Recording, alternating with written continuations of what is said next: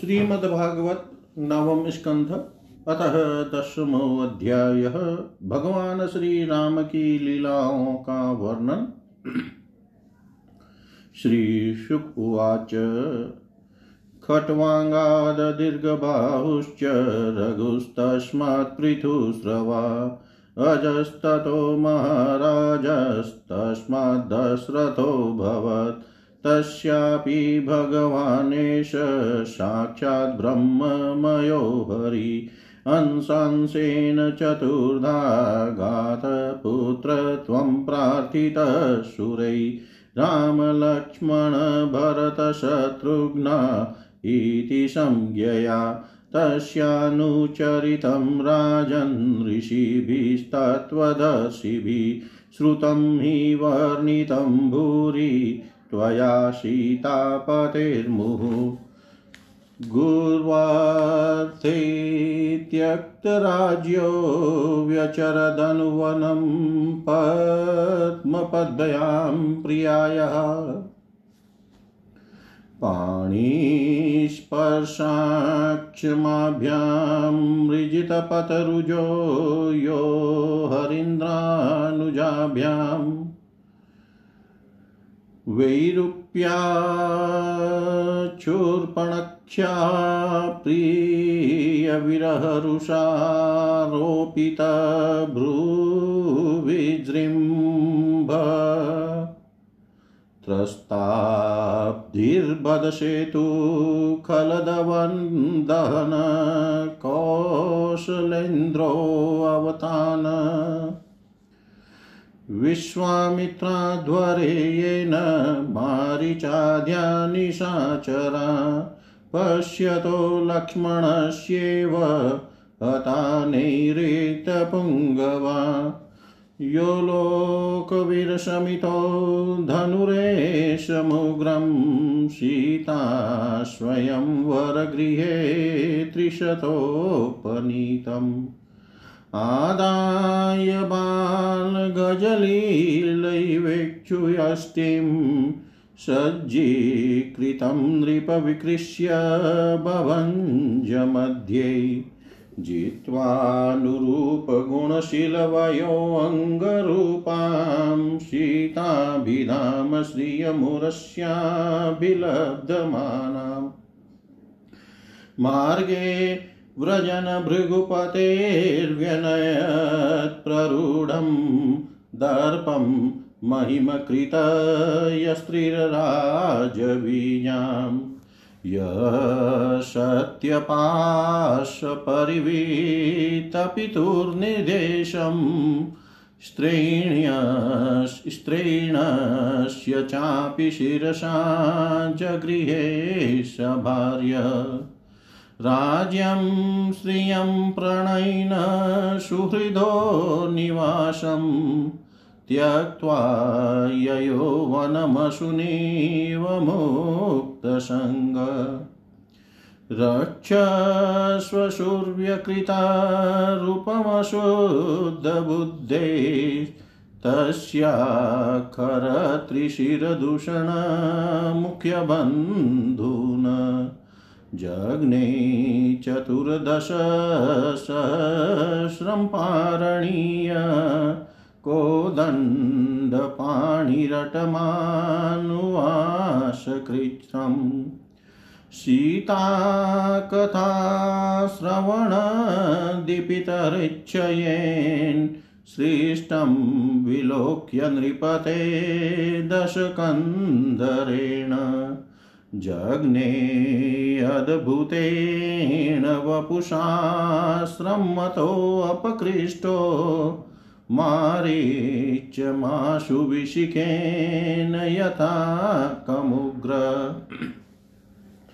रक्षोऽदमेन वृकवदविपिनेय समक्षं वैदेहराजदुहितर्यपया पितायाम् भ्रात्रा वने कृपणवत प्रियया वियुक्त।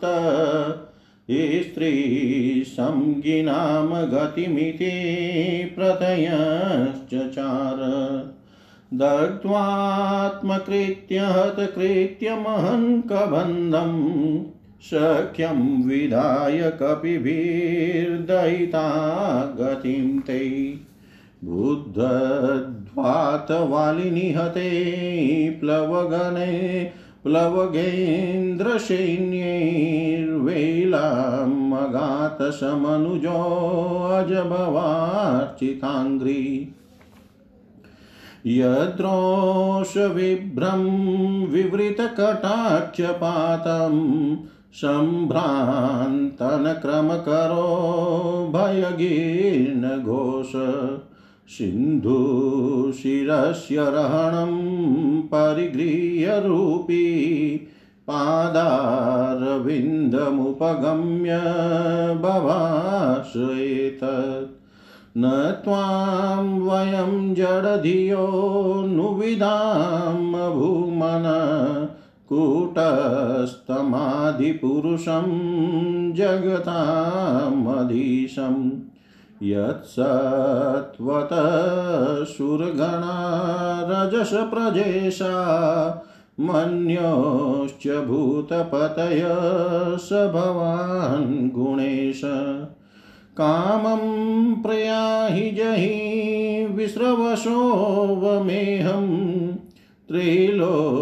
त्रैलोक्यरावणं वाप्नुहि वीरपत्नीम् भग्नीः सेतुमिहते यशसो वितत्यै गायन्ति दिग्भजयनो यमुपेत्य भूपा।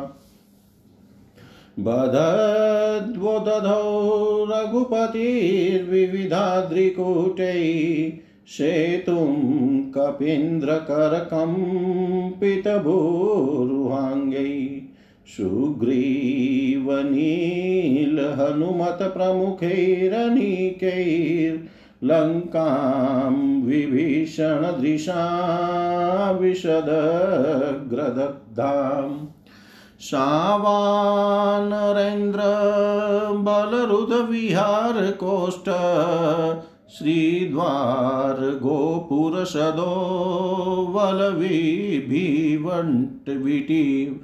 श्रीद्वारगोपुरसदोवलभिविटं का निर्भज्यमानधिषणध्वजहेमकुम्भ शृङ्गाट्टका गजकुलेर्हलदिनीव घूर्णा रक्षपतिस्तदवलोक्य निकुम्भकुम्भ धूम्राक्षदुर्मुखसुरान्तनरान्तकादिन पुत्रं प्रहस्तमतिकाय विकम्पनादिन् सर्वानुगानसमहिनो दत्कुम्भकर्णम् कामयातुधान् प्रीतनामशिशूलचाप प्राशष्टिशक्तिशरतोमर्खडङ्गदुर्गाम् सुग्रीवलक्ष्मणमरुतसुतगन्धमाद नीलाङ्गदर्क्षपनसादिभिरन्वितो गता वितो अगात् ते अनिकपा रघुपतेरभिपत्य सर्वे द्वन्द्वं वरुतमीभपतिरथाश्वयोधै जग्नुर्द्रुमैर्गिरिगदेषुभिरङ्गदाढ्या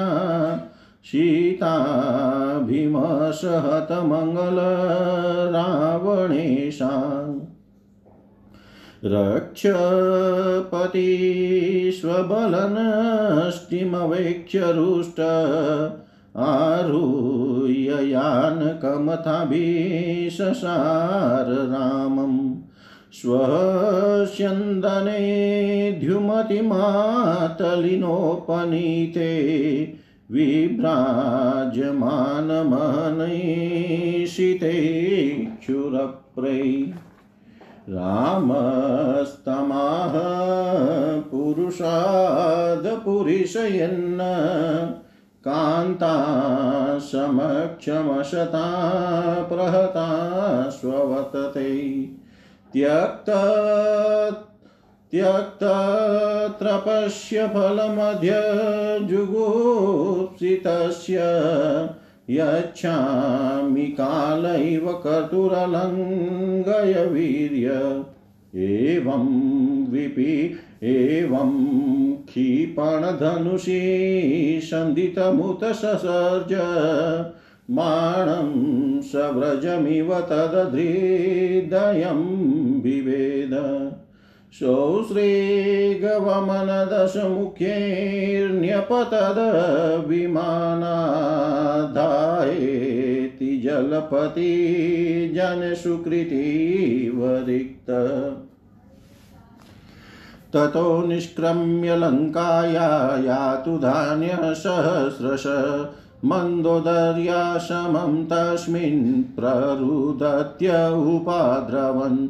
श्वान श्वानबन्धून् परिष्वज्य लक्ष्मणेषुभिरर्दितान् रुरुदुषुस्वरं दीना ग्नन्त्य आत्मानमात्मना। आहता स्म वयं नाथ, लोकरावण रावण।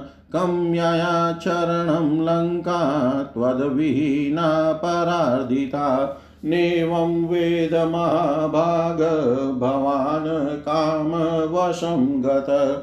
तेजोऽनुभावं सीताया येन नीतो दशामि माम्। कृतैषा विधवालङ्का वयं च कुलनन्दन। देहकृतौवनं गृध्राणामात्मा नरकहेतवे श्रीशुक उवाच, श्वानां विभीषणश्चक्रे कौशलेन्द्रानुमोदित, पितृमेधविधानेन यदुक्तं साम्परायिकं ततो ददर्श भगवान् शोकवनिकाश्रमे। क्षमामश्वविरहव्याधिं सिंसपामुलमास्थितां रामः प्रियतमां भार्यां दीनां वीक्ष्यानवकम्पत आत्मसन्दर्शनार्लाधविकषण्मुखपङ्कजाम् आरोप्यारुरुहे यानं भ्रातृभ्यां हनुमद्युत विभीषणाय भगवान् दत्त्वा रक्षो गणेशतां लङ्कामायुश्च कल्पान्तं ययोचीर्णव्रतपुरीम् अवकीर्यमाणकुसुमेर्लोकपालार्पितैपथि उपगीयमानचरितशतधृत्यादिभिर्मुदा गोमूत्र गोमूत्रयावकं श्रुत्वा भ्रातरं वल्कलाम्बरं महाकारुणिकोतप्य जटिलं स्तण्डिलेशयं भरतप्राप्तमाकर्ण्यं पौरा मात्यपुरोहितै पादुके शिरसि न्यस्य रामं प्रत्युध्यतोऽग्रजम् नन्दिग्रामात्वश शिर्विरात् गीतवादित्र्यनीश्वने ब्रह्मघोषेण च मुहुः पठद्भिब्रह्मवादिभिः स्वर्णकक्षपताकाभिर्हेमेश्चित्रध्वजैरथै सदश्वैरुक्म सन्नाहैर्भटैपूर्टवर्मभिः श्रेणिभिर्वारमुख्याभिर्भृत्यैश्चैव पदानुगै पार्मेष्ट्यान्युपादाय पन्यान्युचावचानि च पादयोऽर्ण्यपतत प्रेम्णा प्रक्लीनहृदये क्षण पादुकेन्यस्य पुरतः प्राञ्जलिर्बाष्पलोचन तमाश्लिष्य चिरं दौर्भ्यां स्नापयन्नेत्रजैर्जलै रामो लक्ष्मणसीताभ्यां विप्रेभ्यो ये सषत्तमा तेभ्य स्वयं नमश्चक्रे प्रजाभिश्च नमस्कृत।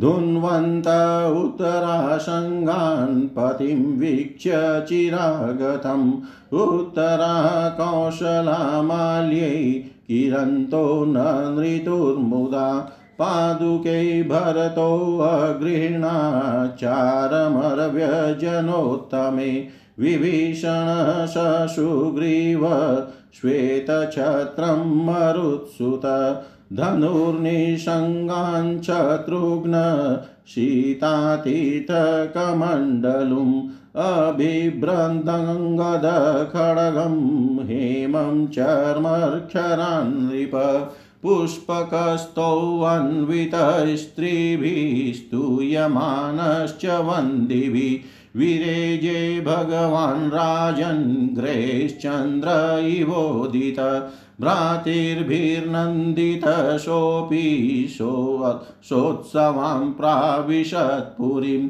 प्रविश्य राजभवनं गुरुपत्नीष्वमातरं गुरून् वयस्यावरजान् पूजितप्रत्यपूजयत् वैदेहि लक्ष्मणश्चेव यथावत् समुपेयतु। पुत्रान् स्वमातरस्तास्तु प्राणास्तन्व इवोत्थिता आरोप्याङ्कैभिषिञ्चन्त्यो बाष्पौघैर्विजहुषु च। जटा निर्मुच्य विधिवत कुलवृद्धै समं गुरु। अभ्यसिञ्चदयथैवेन्द्रं चतुसिन्धुजलादिभिः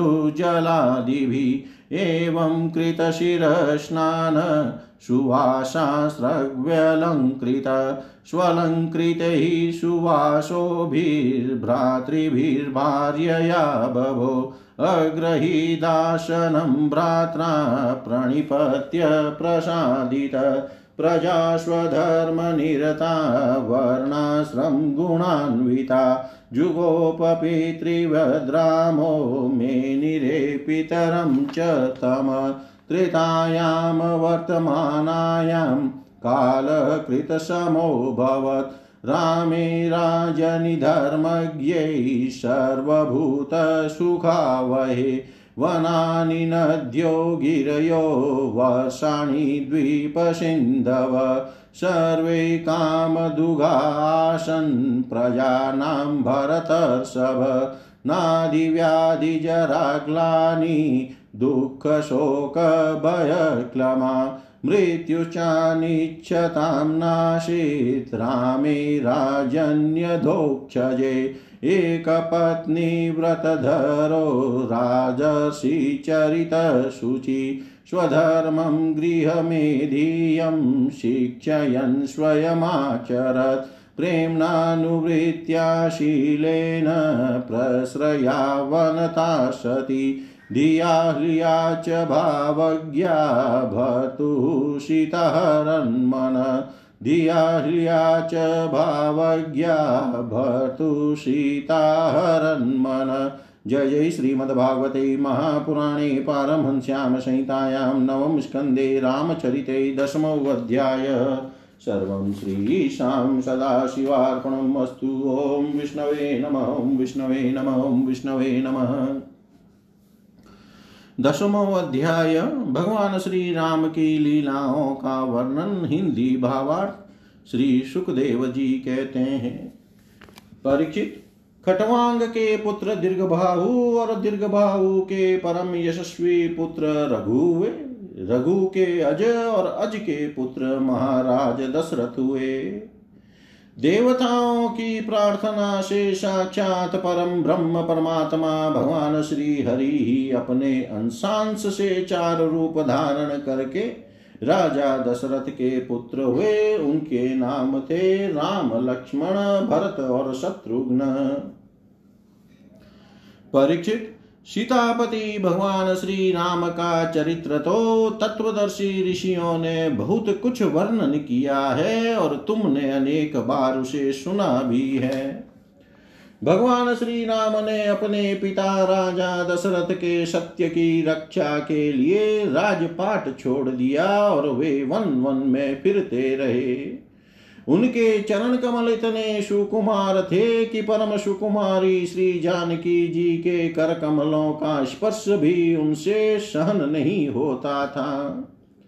वे ही चरण जब वन में चलते चलते थक जाते, तब हनुमान और लक्ष्मण उन्हें दबा दबा कर उनकी थकावट मिटाते।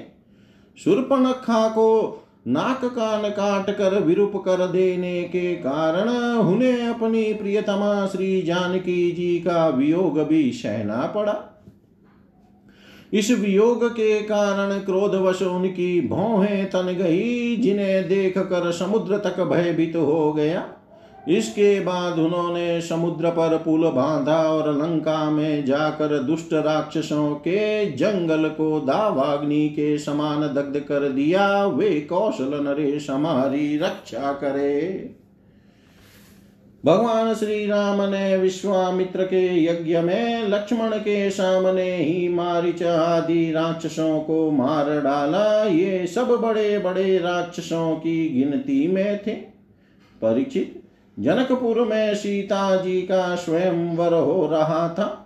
संसार के चूने हुए वीरों की सभा में भगवान शंकर का वह भयंकर धनुष रखा हुआ था। वह इतना भारी था कि तीन सौ वीर बड़ी कठिनाई से उसे स्वयं वर सभा में ला सके थे। भगवान श्री राम ने उस धनुष की, धनुष को बात की बात में उठाकर उस पर डोरी चढ़ा दी और खींच कर बीचों बीच से उसके दो टुकड़े कर दिए। ठीक वैसे ही जैसे हाथी का बच्चा खेलते खेलते इख तोड़ डाले। भगवान ने जिन्हें अपने वक्ष स्थल पर स्थान देकर सम्मानित किया है, वे लक्ष्मी जी ही सीता के नाम से जनकपुर में अवतीर्ण हुई थी। वे गुणशील अवस्था शरीर के, शरीर की गठन और सौंदर्य में सर्वथा भगवान श्री राम के अनुरूप थी। भगवान ने धनुष तोड़कर उन्हें प्राप्त कर लिया।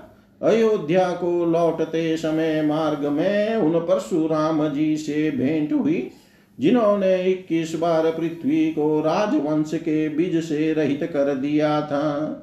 भगवान ने उनके बड़े हुए गर्भ को नष्ट कर दिया। इसके बाद पिता के वचन को सत्य करने के लिए उन्होंने वनवास स्वीकार किया। यद्यपि महाराज दशरथ ने अपनी पत्नी के अधीन होकर ही उसे वैसा वचन दिया था, फिर भी वे सत्य के बंधन में बंध गए थे। इसलिए भगवान ने अपने पिता की आज्ञा शिरोधार्य की। उन्होंने प्राणों के समान प्यारे राज्य, लक्ष्मी, प्रेमी, हितेशी, मित्र और महलोकों को वैसे ही छोड़कर अपनी पत्नी के साथ यात्रा की, जैसे मुक्त संग योगी प्राणों को छोड़ देता है। वन में पहुंचकर भगवान ने राक्षस राज रावण की बहन शूर्पणखा को विरूप कर दिया। क्योंकि उसकी बुद्धि बहुत ही कलुषित काम वासना के कारण अशुद्ध थी। उसके पक्षपाती, खरदूषण, त्रिशिरा आदि प्रधान प्रधान भाइयों को जो संख्या में चौदह हज़ार थे, हाथ में महान धनुष लेकर भगवान श्री राम ने नष्ट कर डाला और अनेक प्रकार की कठिनाइयों से परिपूर्ण वन में वे इधर उधर विचरते हुए निवास करते रहे। परीक्षित जब रावण ने सीता जी के रूप, गुण, सौंदर्य आदि की बात सुनी तो उनका हृदय काम वासना से आतुर हो गया। उसने अद्भुत हरिण के वेश में मारिच को उनकी पर्ण कुटी के पास भेजा। वह धीरे धीरे भगवान को वहाँ से दूर ले गया। अंत में भगवान ने अपने बाण से उसे बात की, बात में वैसे ही मार डाला, जैसे दक्ष प्रजापति को वीरभद्र ने मार डाला था। जब भगवान श्री राम जंगल में दूर निकल गए, तब लक्ष्मण की अनुपस्थिति में नीच राक्षस रावण ने भेड़िए के समान विदेह नंदिनी सुकुमारी श्री सीता जी को हर लिया। तदनंतर वे अपनी प्राण प्रिया सीता जी से बिछुड़ कर अपने भाई लक्ष्मण के साथ वन वन में दीन की भांति घूमने लगे। और इस प्रकार उन्होंने यह शिक्षा दी कि जो स्त्रियों में आसक्ति रखते हैं, उनकी यही गति होती है। इसके बाद भगवान ने उस जटायु का दाह संस्कार किया। जिसके सारे कर्म बंधन भगवत सेवा रूप कर्म से पहले ही भस्म हो चुके थे। फिर भगवान ने कबंध का संहार किया और इसके अनंतर सुग्रीव आदि वानरों से मित्रता करके बाली का वध किया। तदनंतर वानरों के द्वारा अपनी प्राण प्रिया का पता लगवाया। ब्रह्मा और शंकर जिनके चरणों की वंदना करते हैं, वे भगवान श्री राम मनुष्य की सी लीला करते हुए बंदरों की सेना के साथ समुद्र तट पर पहुँचे। वहाँ उपवास और प्रार्थना से जब समुद्र पर कोई प्रभाव न पड़ा, तब भगवान ने क्रोध की लीला करते हुए अपनी उग्र एवं टेढ़ी नज़र समुद्र पर डाली। उसी समय समुद्र के बड़े बड़े मगर और मत्स्य खलबला उठे। डर जाने के कारण समुद्र की सारी गर्जना शांत हो गई। तब समुद्र शरीरधारी बनकर और अपने सिर पर बहुत सी भेंटे लेकर भगवान के चरण कमलों की शरण में आया और इस प्रकार कहने लगा, अनंत हम मूर्ख हैं, इसलिए आपके वास्तविक स्वरूप को नहीं जानते। जाने भी कैसे? आप समस्त जगत के एकमात्र स्वामी आदि कारण एवं जगत के समस्त परिवर्तनों में एक रस रहने वाले हैं। आप समस्त गुणों के स्वामी हैं। इसलिए जब आप सत्व गुण को स्वीकार कर लेते हैं, तब देवताओं की, रजोगुण को स्वीकार कर लेते हैं, तब प्रजापतियों की और तमोगुण को स्वीकार कर लेते हैं, तब आपके क्रोध से रुद्रगण की उत्पत्ति होती है। वीर शिरोमणे, आप अपनी इच्छा के अनुसार मुझे पार कर जाइए और त्रिलोकी को रुलाने वाले विश्रवा के कुपुत रावण को मार कर अपनी पत्नी को फिर से प्राप्त कीजिए। परंतु आपसे मेरी एक प्रार्थना है, आप यहाँ मुझ पर एक पुल बाँध दीजिए। इससे आपके यश का विस्तार होगा और आगे चलकर जब बड़े बड़े नरपति दिग्विजय करते हुए यहाँ आएँगे, तब वे आपके यश का गान करेंगे। भगवान श्री राम जी ने अनेक अनेक पर्वतों के शिखरों से समुद्र पर पुल बांधा। जब बड़े बड़े बंदर अपने हाथों से पर्वत उठा उठा कर लाते थे, तब उनके वृक्ष और बड़ी बड़ी चट्टाने थर थर कांपने लगती थी। इसके बाद विभीषण की सलाह से भगवान ने सुग्रीव, नील हनुमान आदि प्रमुख वीरों और वानरी सेना के साथ लंका में प्रवेश किया। वह तो श्री हनुमान जी के द्वारा पहले ही जलाई जा चुकी थी। उस समय वानर राज की सेना ने लंका के शहर करने और खेलने के स्थान अन के गोदाम, खजाने, दरवाजे, फाटक, सभा, भवन, छज्जे और पक्षियों के रहने के स्थान तक को घेर लिया। उन्होंने वहाँ की वेदी ध्वजाएँ, सोने के कलश और चौराहे तोड़ फोड़ डाले। उस समय लंका ऐसी मालूम पड़ रही थी, जैसे झुंड के झुंड हाथियों ने किसी नदी को मथ डाला हो। यह देख कर राक्षस राज रावण ने निकुंभ कुंभ धूम्राक्ष दुर्मुख सुरांतक नरांतक, प्रहस्त अतिकाय विकंपन आदि अपने सब अनुचरों पुत्र मेघनाथ और अंत में भाई कुंभकर्ण को भी युद्ध करने के लिए भेजा। राक्षसों की वह विशाल सेना, तलवार, त्रिशूल, धनुष, प्रासद, दृष्टि, शक्ति, बाण, भाले, खड़ग आदि, शस्त्र, अस्त्रों से सुरक्षित और अत्यंत दुर्गम थी। भगवान श्री राम ने सुग्रीव, लक्ष्मण, हनुमान, गंधमादन, नील, अंगद जाम्बवान और पनस आदि वीरों को अपने साथ लेकर राक्षसों की सेना का सामना किया। रघुवंश शिरोमणि भगवान श्री राम के अंगद आदि सब सेनापति राक्षसों की चतुरंगिनी सेना, हाथी, रथ, घुड़सवार और पैदलों के साथ द्वंद्व युद्ध की रीति से भिड़ गए और राक्षसों को वृक्ष, पर्वत, शिखर, गदा और बाणों से मारने लगे। उनका मारा जाना तो स्वाभाविक ही था, क्योंकि वे उसी रावण के अनुचर थे, जिसका मंगल श्री सीता जी को स्पर्श करने के कारण पहले ही नष्ट हो चुका था। जब राक्षस राज रावण ने देखा कि मेरी सेना का तो नाश हुआ जा रहा है, तब वह क्रोध में भरकर पुष्पक विमान पर आरूढ़ हो भगवान श्री राम के पास आया। उस समय इंद्र का सारथी मातली बड़ा ही तेजस्वी दिव्य रथ लेकर आया और उस पर भगवान श्री राम जी विराजमान हुए। रावण अपने तीखे बाणों से उन पर प्रहार करने लगा। भगवान श्री राम जी ने रावण से कहा, नीच राक्षस, तुम कुत्ते की तरह हमारी अनुपस्थिति में हमारी प्राण प्रिया पत्नी को हर लाए। तुमने दुष्टता की हद कर दी। तुम्हारे जैसा निर्लज तथा निंदनीय और कौन होगा? जैसे काल को कोई टाल नहीं सकता। कर्तापन के अभिमानी को वह फल दिए बिना रह नहीं सकता, वैसे ही आज मैं तुम्हारी करनी का फल चखाता हूँ। इस प्रकार रावण को फटकारते हुए भगवान श्री राम ने अपने धनुष पर चढ़ाया चढ़ाया हुआ बाण उस पर छोड़ा। उस बाण ने वज्र के समान उसके हृदय को विदीर्ण कर दिया। वह अपनी दसों मुखों से खून उगलता हुआ विमान से गिर पड़ा। ठीक वैसे ही जैसे पुण्यात्मा लोग भोग समाप्त होने पर स्वर्ग से गिर पड़ते हैं। उस समय उसके पुरजन परिजन हाय हाय करके चिल्लाने लगे। तदनंतर हज़ारों राक्षसियाँ मंदोदरी के साथ रोती हुई लंका से निकल पड़ी और रणभूमि में आई। उन्होंने देखा कि उनके स्वजन संबंधी लक्ष्मण जी के बाणों से छिन्न भिन्न होकर पड़े हुए हैं। वे अपने हाथों अपनी छाती पीट पीट कर और अपने सगे संबंधियों को हृदय से लगा लगा कर ऊँचे स्वर से विलाप करने लगी। हाय हाय स्वामी, आज हम सब बेमौत मारी गई।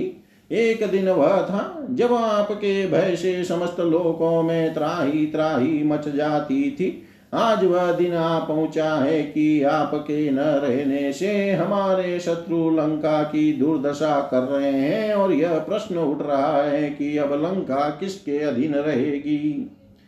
आप सब प्रकार से संपन्न थे, किसी भी बात की कमी न थी, परंतु आप काम के वश हो गए और यह नहीं सोचा कि सीता जी कितनी तेजस्विनी है और उनका कितना प्रभाव है। आपकी यही भूल, आपकी इस दुर्दशा का कारण बन गई। कभी आपके कामों से हम सब और समस्त राक्षस वंश आनंदित होता था, और आज हम सब तथा यह सारी लंका नगरी विधवा हो गई। आपका वह शरीर जिसके लिए आपने सब कुछ कर डाला, आज गिद्धों का आहार बन रहा है, और अपने आत्मा को आपने नरक का अधिकारी बना डाला। यह सब आपकी ना समझी और कामुकता का फल है। श्री सुखदेव जी कहते हैं, परीक्षित कौशलादिश भगवान श्री रामचंद्र जी की आज्ञा से विभीषण ने अपने स्वजन संबंधियों का पितृयज्ञ की विधि से शास्त्र के अनुसार अंत्येष्टि कर्म किया। इसके बाद भगवान श्री राम ने अशोक वाटिका के आश्रम में अशोक वृक्ष के नीचे बैठी हुई श्री सीता जी को देखा। वे उन्हीं की विरह की व्याधि से पीड़ित एवं अत्यंत दुर्बल हो रही थी। अपनी प्राण प्रिया अर्धांगिनी श्री सीता जी को अत्यंत दिन अवस्था में देख कर श्री राम का हृदय प्रेम और कृपा से भर आया। इधर भगवान का दर्शन पाकर सीता जी का हृदय प्रेम और आनंद से परिपूर्ण हो गया। उनका मुख कमल खिल उठा। भगवान ने विभीषण को राक्षसों का स्वामित्व लंकापुरी का राज्य और एक कल्प की आयु दी और इसके बाद पहले सीता जी को विमान पर बैठा कर अपने दोनों भाई, लक्ष्मण तथा सुग्रीव एवं सेवक हनुमान जी के साथ स्वयं भी विमान पर सवार हुए। इस प्रकार चौदह वर्ष का व्रत पूरा हो जाने पर उन्होंने अपने नगर की यात्रा की। उस समय मार्ग में ब्रह्मा आदि लोकपाल गण उन पर बड़े प्रेम से पुष्पों की वर्षा कर रहे थे। इधर तो ब्रह्मा आदि बड़े आनंद से भगवान की लीलाओं का गान कर रहे थे, और उधर जब भगवान को यह मालूम हुआ कि भरत जी केवल गौमूत्र में पकाया हुआ जौ का दलिया खाते हैं, वलकल पहनते हैं और पृथ्वी पर डाब बिछा कर सोते हैं, एवं उन्होंने जटाएँ बढ़ा रखी है, तब वे बहुत दुखी हुए। उनकी दशा का स्मरण कर परम करुणाशील भगवान का हृदय भर आया। जब भरत को मालूम हुआ कि मेरे बड़े भाई भगवान श्री राम जी आ रहे हैं, तब वे पूर्वासी मंत्री और पुरोहितों को साथ लेकर एवं भगवान की पादुकाएँ सिर पर रखकर उनकी अगवानी के लिए चले। जब भरत जी अपने रहने के स्थान नंदी ग्राम से चले, तब लोग उनके साथ साथ मंगल गान करते, बाजे बजाते, चलने लगे। वेदवादी ब्राह्मण बार बार वेद मंत्रों का उच्चारण करने लगे और उसकी ध्वनि चारों ओर गूंजने लगी। सुनहरी कामदार पताकाएँ फहराने लगी। सोने से मड़े हुए तथा रंग बिरंगी ध्वजाओं से सजे हुए रथ सुनहले साज से सजाए हुए सुंदर घोड़े तथा सोने के कवच पहने हुए सैनिक उनके साथ साथ चलने लगे। शेठ साहूकार, श्रेष्ठ वारांगनाएँ, पैदल चलने वाले सेवक और महाराजाओं के योग्य छोटी बड़ी सभी वस्तुएँ उनके साथ चल रही थी। भगवान को देखते ही प्रेम के उद्रेक से भरत जी का हृदय गदगद हो गया। नेत्रों से आँसू छलक आए वे भगवान के चरणों पर गिर पड़े। उन्होंने प्रभु के सामने उनकी पादुकाएँ रख दी और हाथ जोड़कर खड़े हो गए। नेत्रों से आँसू की धारा बहती जा रही थी। भगवान ने अपने दोनों हाथों से पकड़कर बहुत देर तक भरत जी को हृदय से लगाए रखा। भगवान के नेत्र जल से भरत जी का स्नान हो गया। इसके बाद सीता जी और लक्ष्मण जी के साथ भगवान श्री राम जी ने ब्राह्मण और पूजनीय गुरुजनों को नमस्कार किया तथा सारी प्रजा ने बड़े प्रेम से सिर झुकाकर भगवान के चरणों में प्रणाम किया। उस समय उत्तर कौशल देश की रहने वाली समस्त प्रजा अपने स्वामी भगवान को बहुत दिनों के बाद आए। देख अपने दुपट्टे हिला हिला कर पुष्पों की वर्षा करती हुई आनंद से नाचने लगी। भरत जी ने भगवान की पादुकाएँ ली। विभीषण ने श्रेष्ठ चंवर, सुग्रीव ने पंखा और श्री हनुमान जी ने श्वेत छत्र ग्रहण किया। परीक्षित शत्रुघ्न जी ने धनुष और तर्कस सीता जी ने तीर्थों के जल से भरा कमंडलु अंगद ने सोने का खड़ग और जाम्बवान ने ढाल ले ली। इन लोगों के साथ भगवान पुष्पक विमान पर विराजमान हो गए। चारों तरफ़ यथा स्थान स्त्रियाँ बैठ गई। वंदी जन स्तुति करने लगे। उस समय पुष्पक विमान पर भगवान श्री राम की ऐसी शोभा हुई। मानो ग्रहों के साथ चंद्रमा उदय हो रहे हैं। इस प्रकार भगवान ने भाइयों का अभिनंदन स्वीकार करके उनके साथ अयोध्यापुरी में प्रवेश किया।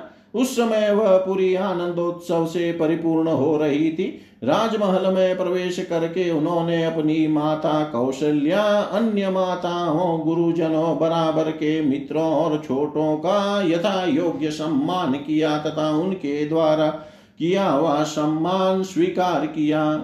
श्री सीता जी और लक्ष्मण जी ने भी भगवान के साथ साथ सबके प्रति यथा योग्य व्यवहार किया।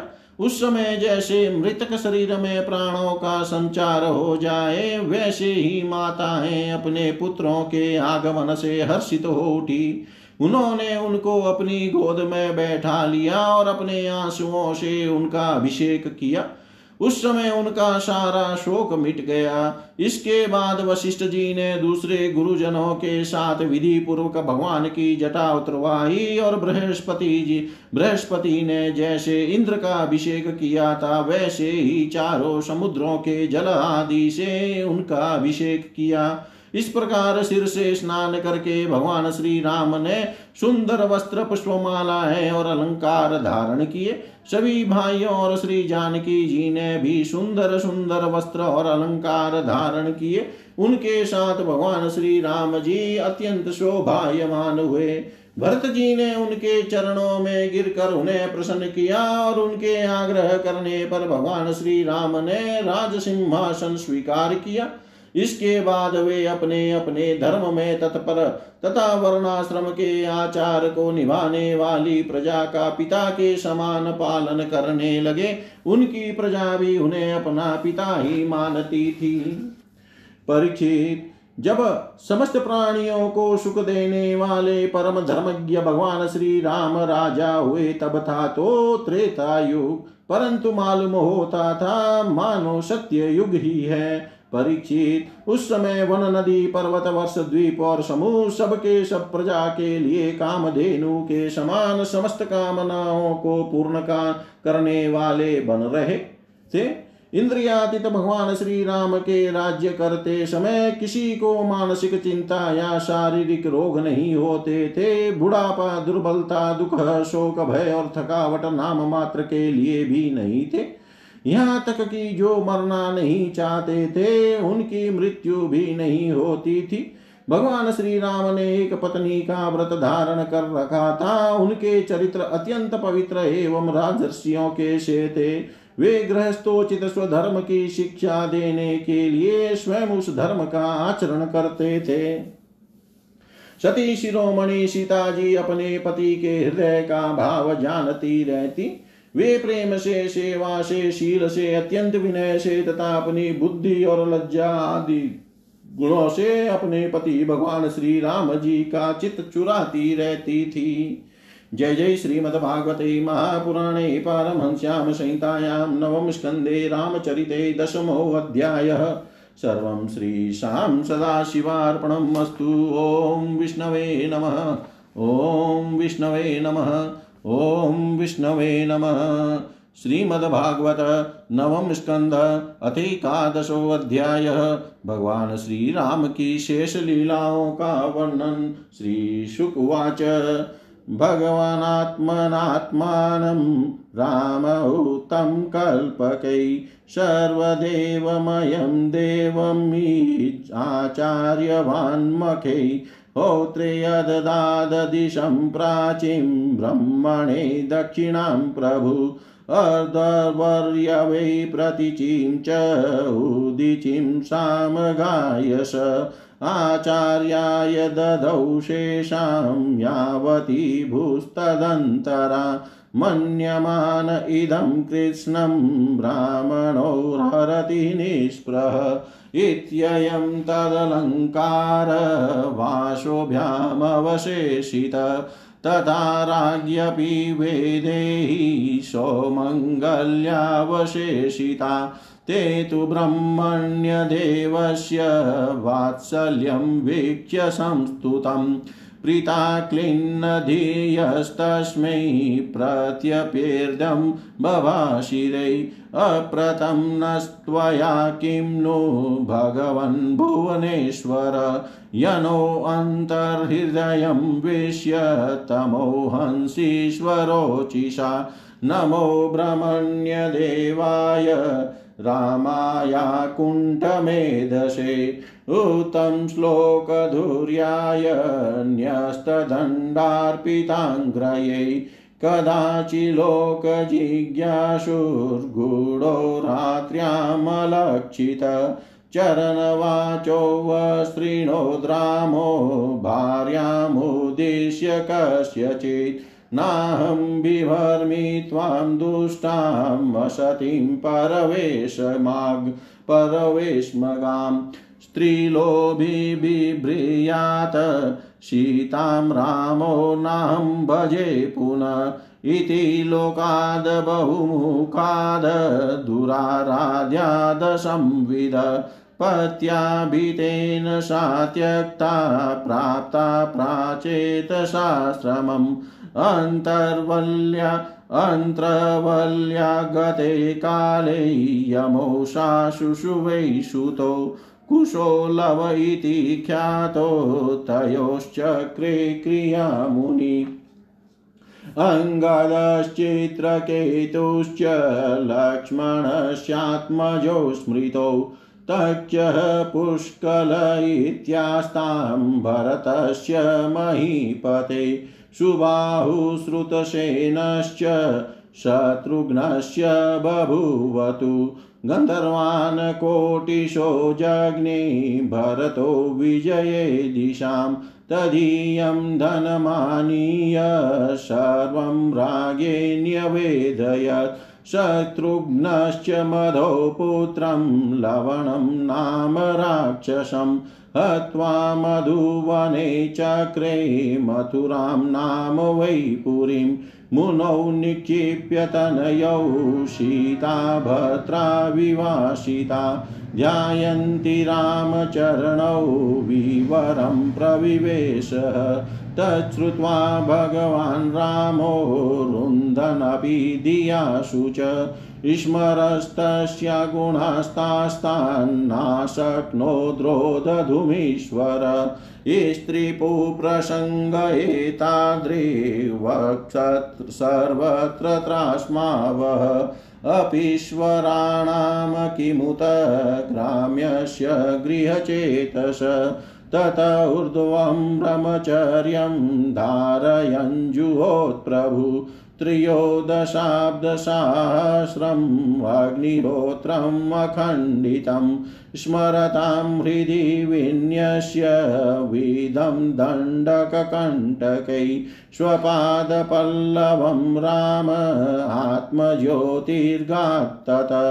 नेदं यशो रघुपते सूर्याच्नयात लीलातनोरधिकसाम्यविमुक्तधाम्न। रक्षो वधो जलधिवन्दनमस्त्रपूगै। किं तस्य शत्रुहनने कपयसाया।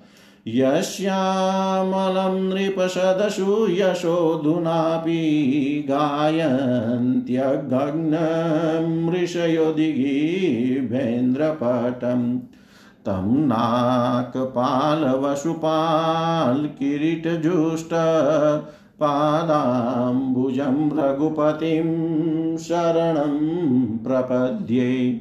य स यै स्पृष्टोऽभिदृष्टो वा संविष्टोऽनुगतोऽपि वा कौशलास्ते ययुस्थानं यत्र गच्छन्ति योगिन पुरुषो रामचरितं श्रवणैरूपधारयन् आनृशंस्य परो राजन् कर्मबन्धैर्विमुच्यते।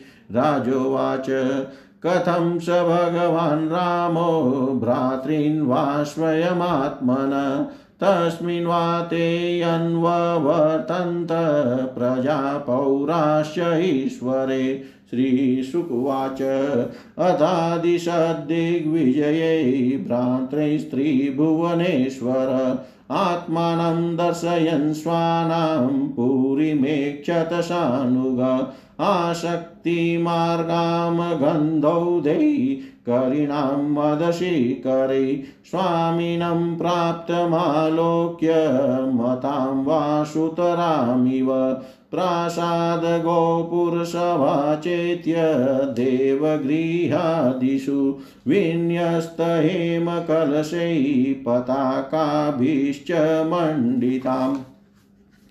पुरै पुगैः सवृतैरम्भाभिः पट्टिकाभिः सुवाससाम् आदर् आदर्शैरंशुकैस्रग्भिः कृतकौतुकतोरणाम् तमुपेयुस्तत्र तत्र पौरा अर्हन् पाणय आशिषो युयुजुर्देव पाहि माँ प्राक्त्वयोद्धृताम् ततः प्रजावेक्ष्य पतिं चिरागतं दिदृक्षयोत सृष्टगृहा स्त्रियो नरा।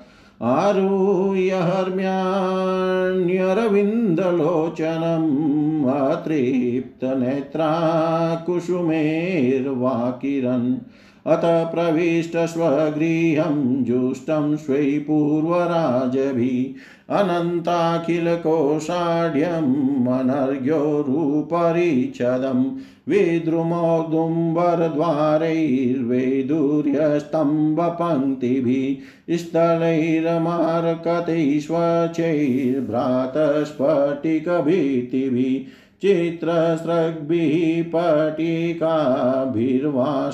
मणिगणांशुकैः मुक्ताफलैश्चिदुलाशैः कान्तकामोपपत्तिभिः धूपदीपैशुरभिर्मण्डितं पुष्पमण्डने स्त्रीपुंभिशुरसङ्काशैर्जुष्टं भूषणभूषणे तस्मिन् स भगवान् राम प्रिययेष्टया रेमेश्वरामधीराणां वृषभशीतया किल बुभुजे च यथा कालं कामान् धर्मं पीडयन् वर्षपुगान् बहुनॄणाम् अभिध्याताङ्ग्र वर्षपुगाण बहुनॄणामभिध्याताङ्घ्रिपल्लव वर्षपुगाण बहुनॄणाभिध्याताङ्घ्रिपल्लव जय जय श्रीमद्भागवते महापुराणे पारमहंस्यां संहितायां नवमस्कन्धे श्रीरामोपाख्याने एकादशोऽध्यायः। सर्वं श्रीशां सदाशिवार्पणम् अस्तु। ॐ विष्णवे नमः, ॐ विष्णवे नमः, ॐ विष्णवे नमः। एकादशो अध्याय भगवान श्री राम की शेष लीलाओं का वर्णन, हिंदी भावार्थ। श्री सुखदेव जी कहते हैं परीक्षित भगवान श्री राम ने गुरु वशिष्ठ जी को अपना आचार्य बनाकर उत्तम सामग्रियों से युक्त यज्ञों के द्वारा अपने आप ही अपने सर्वदेव स्वरूप स्वयं प्रकाश आत्मा का यजन किया। उन्होंने होता को पूर्व दिशा, ब्रह्मा को दक्षिण, अधवर्यु को पश्चिम और उद्गाता को उत्तर दिशा दे दी। उनके बीच में जितनी भूमि बच रही थी, वह उन्होंने आचार्य को दे दी। उनका यह निश्चय था कि संपूर्ण भूमंडल का एकमात्र अधिकारी निष्प्रह ब्राह्मण ही है। इस प्रकार सारे भूमंडल का दान करके उन्होंने अपने शरीर के वस्त्र और अलंकार ही अपने पास रखे। इसी प्रकार महारानी सीता जी के पास भी केवल मांगलिक वस्त्र और आभूषण ही बचे रहे। जब आचार्य आदि ब्राह्मणों ने देखा कि भगवान श्री राम तो ब्राह्मणों को ही अपना इष्ट देव मानते हैं उनके हृदय में ब्राह्मणों के प्रति अनंत स्नेह है, तब उनका हृदय प्रेम से द्रवित हो गया।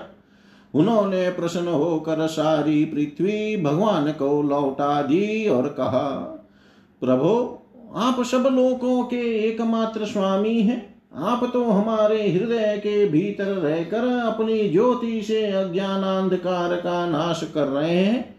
ऐसी स्थिति में भला आपने हमें क्या नहीं दे रखा है? आपका ज्ञान अनंत है। पवित्र कीर्ति वाले पुरुषों में आप सर्वश्रेष्ठ हैं। उन महात्माओं को जो किसी को किसी प्रकार की पीड़ा नहीं पहुंचाते, आपने अपने चरण कमल दे रखे हैं।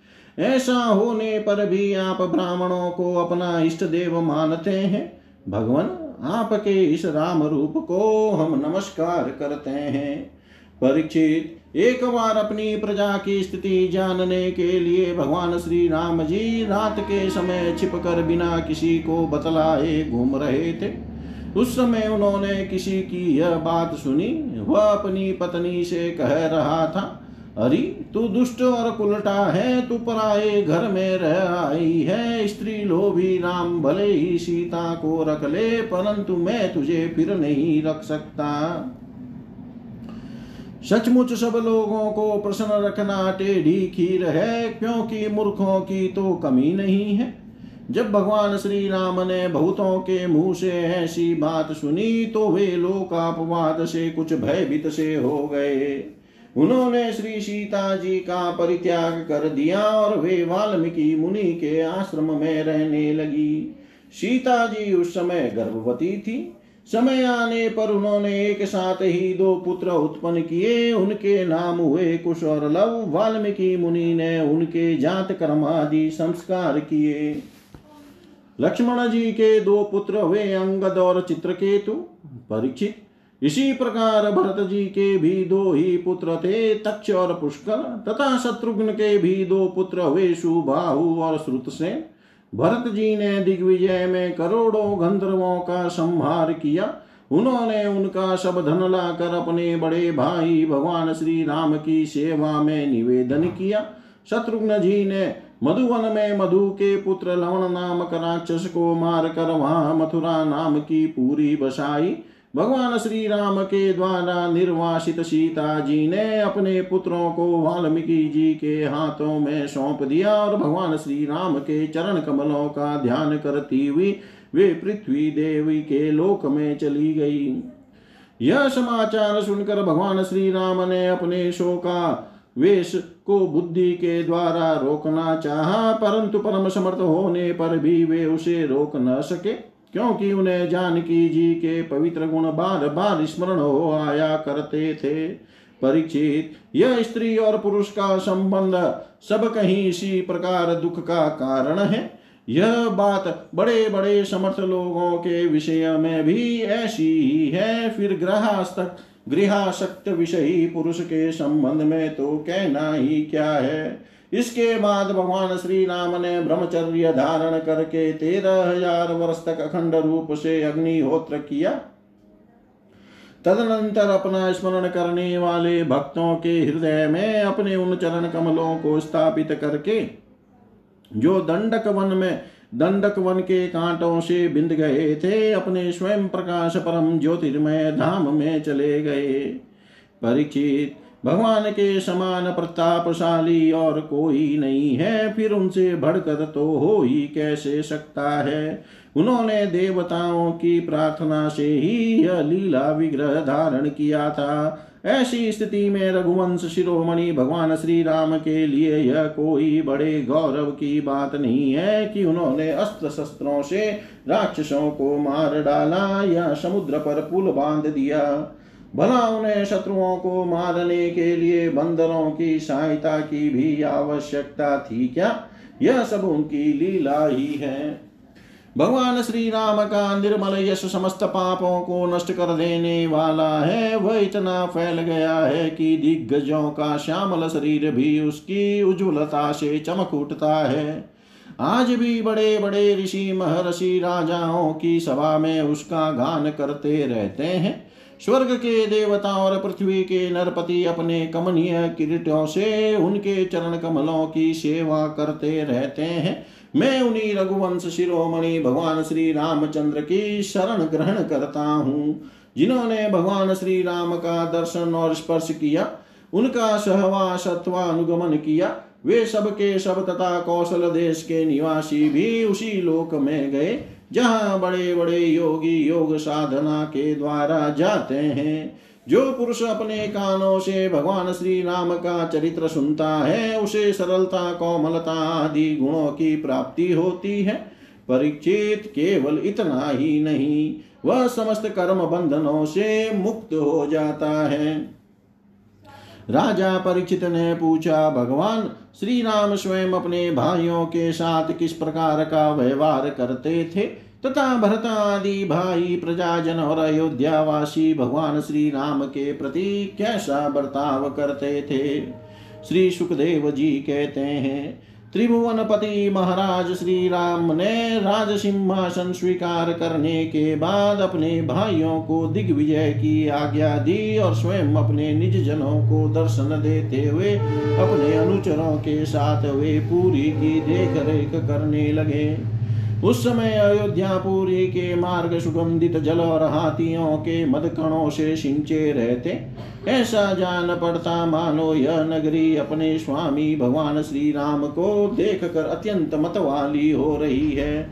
उसके महल, फाटक, सभा, भवन, विहार और देवालय आदि के स्वर्ण के कलश रखे हुए थे और स्थान स्थान पर पताकाएँ फहरा रही थी। वह डंठल समेत सुपारी केले के खंबे और सुंदर वस्त्रों के पट्टों से सजाई हुई थी। दर्पण वस्त्र और पुष्पमालाओं से तथा मांगलिक चित्रकारियों और बंधनवारों से सारी नगरी जगमगा रही थी। नगरवासी अपने हाथों में तरह तरह की भेंटें लेकर भगवान के पास आते और उनसे प्रार्थना करते कि देव, पहले आपने ही वराह रूप से पृथ्वी का उद्धार किया था, अब आप ही इसका पालन कीजिए। परीक्षित, उस समय जब प्रजा को मालूम होता कि बहुत दिनों के बाद भगवान श्री राम जी इधर पधारे हैं तब सभी स्त्री पुरुष उनके दर्शन की लालसा से घर द्वार छोड़कर दौड़ पड़ते। वे ऊँची ऊँची अटारियों पर चढ़ जाते और अतृप्त नेत्रों से कमल नैन भगवान को देखते वे उन पर पुष्पों की वर्षा करते। इस प्रकार प्रजा का निरीक्षण करके भगवान फिर अपने महलों में आ जाते। उनके वे महल पूर्ववर्ती राजाओं के द्वारा सेवित थे। उनमें इतने बड़े बड़े सब प्रकार के खजाने थे जो कभी समाप्त नहीं होते थे। वे बड़ी बड़ी बहुमूल्य, बहुत सी सामग्रियों से सुसज्जित थे। महलों के द्वार तथा देहलियाँ मूँगे की बनी हुई थी। उनमें जो खंबे थे, वे वेदुर्य मणि के थे। मरकत मणि के बड़े सुंदर सुंदर फर्श थे तथा स्फटिक मणि की दीवारें चमकती रहती थी। रंग बिरंगी मालाओं, पताकाओं, मणियों की चमक शुद्ध चेतन के समान उज्जवल मोती, सुंदर सुंदर भोग सामग्री, सुगंधित धूप, दीप तथा फूलों के गहनों से वे महल खूब सजाए हुए थे। आभूषणों को भी भूषित करने वाले देवताओं के समान स्त्री पुरुष उनकी, उसकी सेवा में लगे रहते थे। परीक्षित भगवान श्री राम जी, आत्मा राम जितेंद्रिय पुरुषों के शिरोमणि थे। उसी महल में वे अपनी प्राण प्रिया प्रेममयी पत्नी श्री सीता जी के साथ विहार करते थे।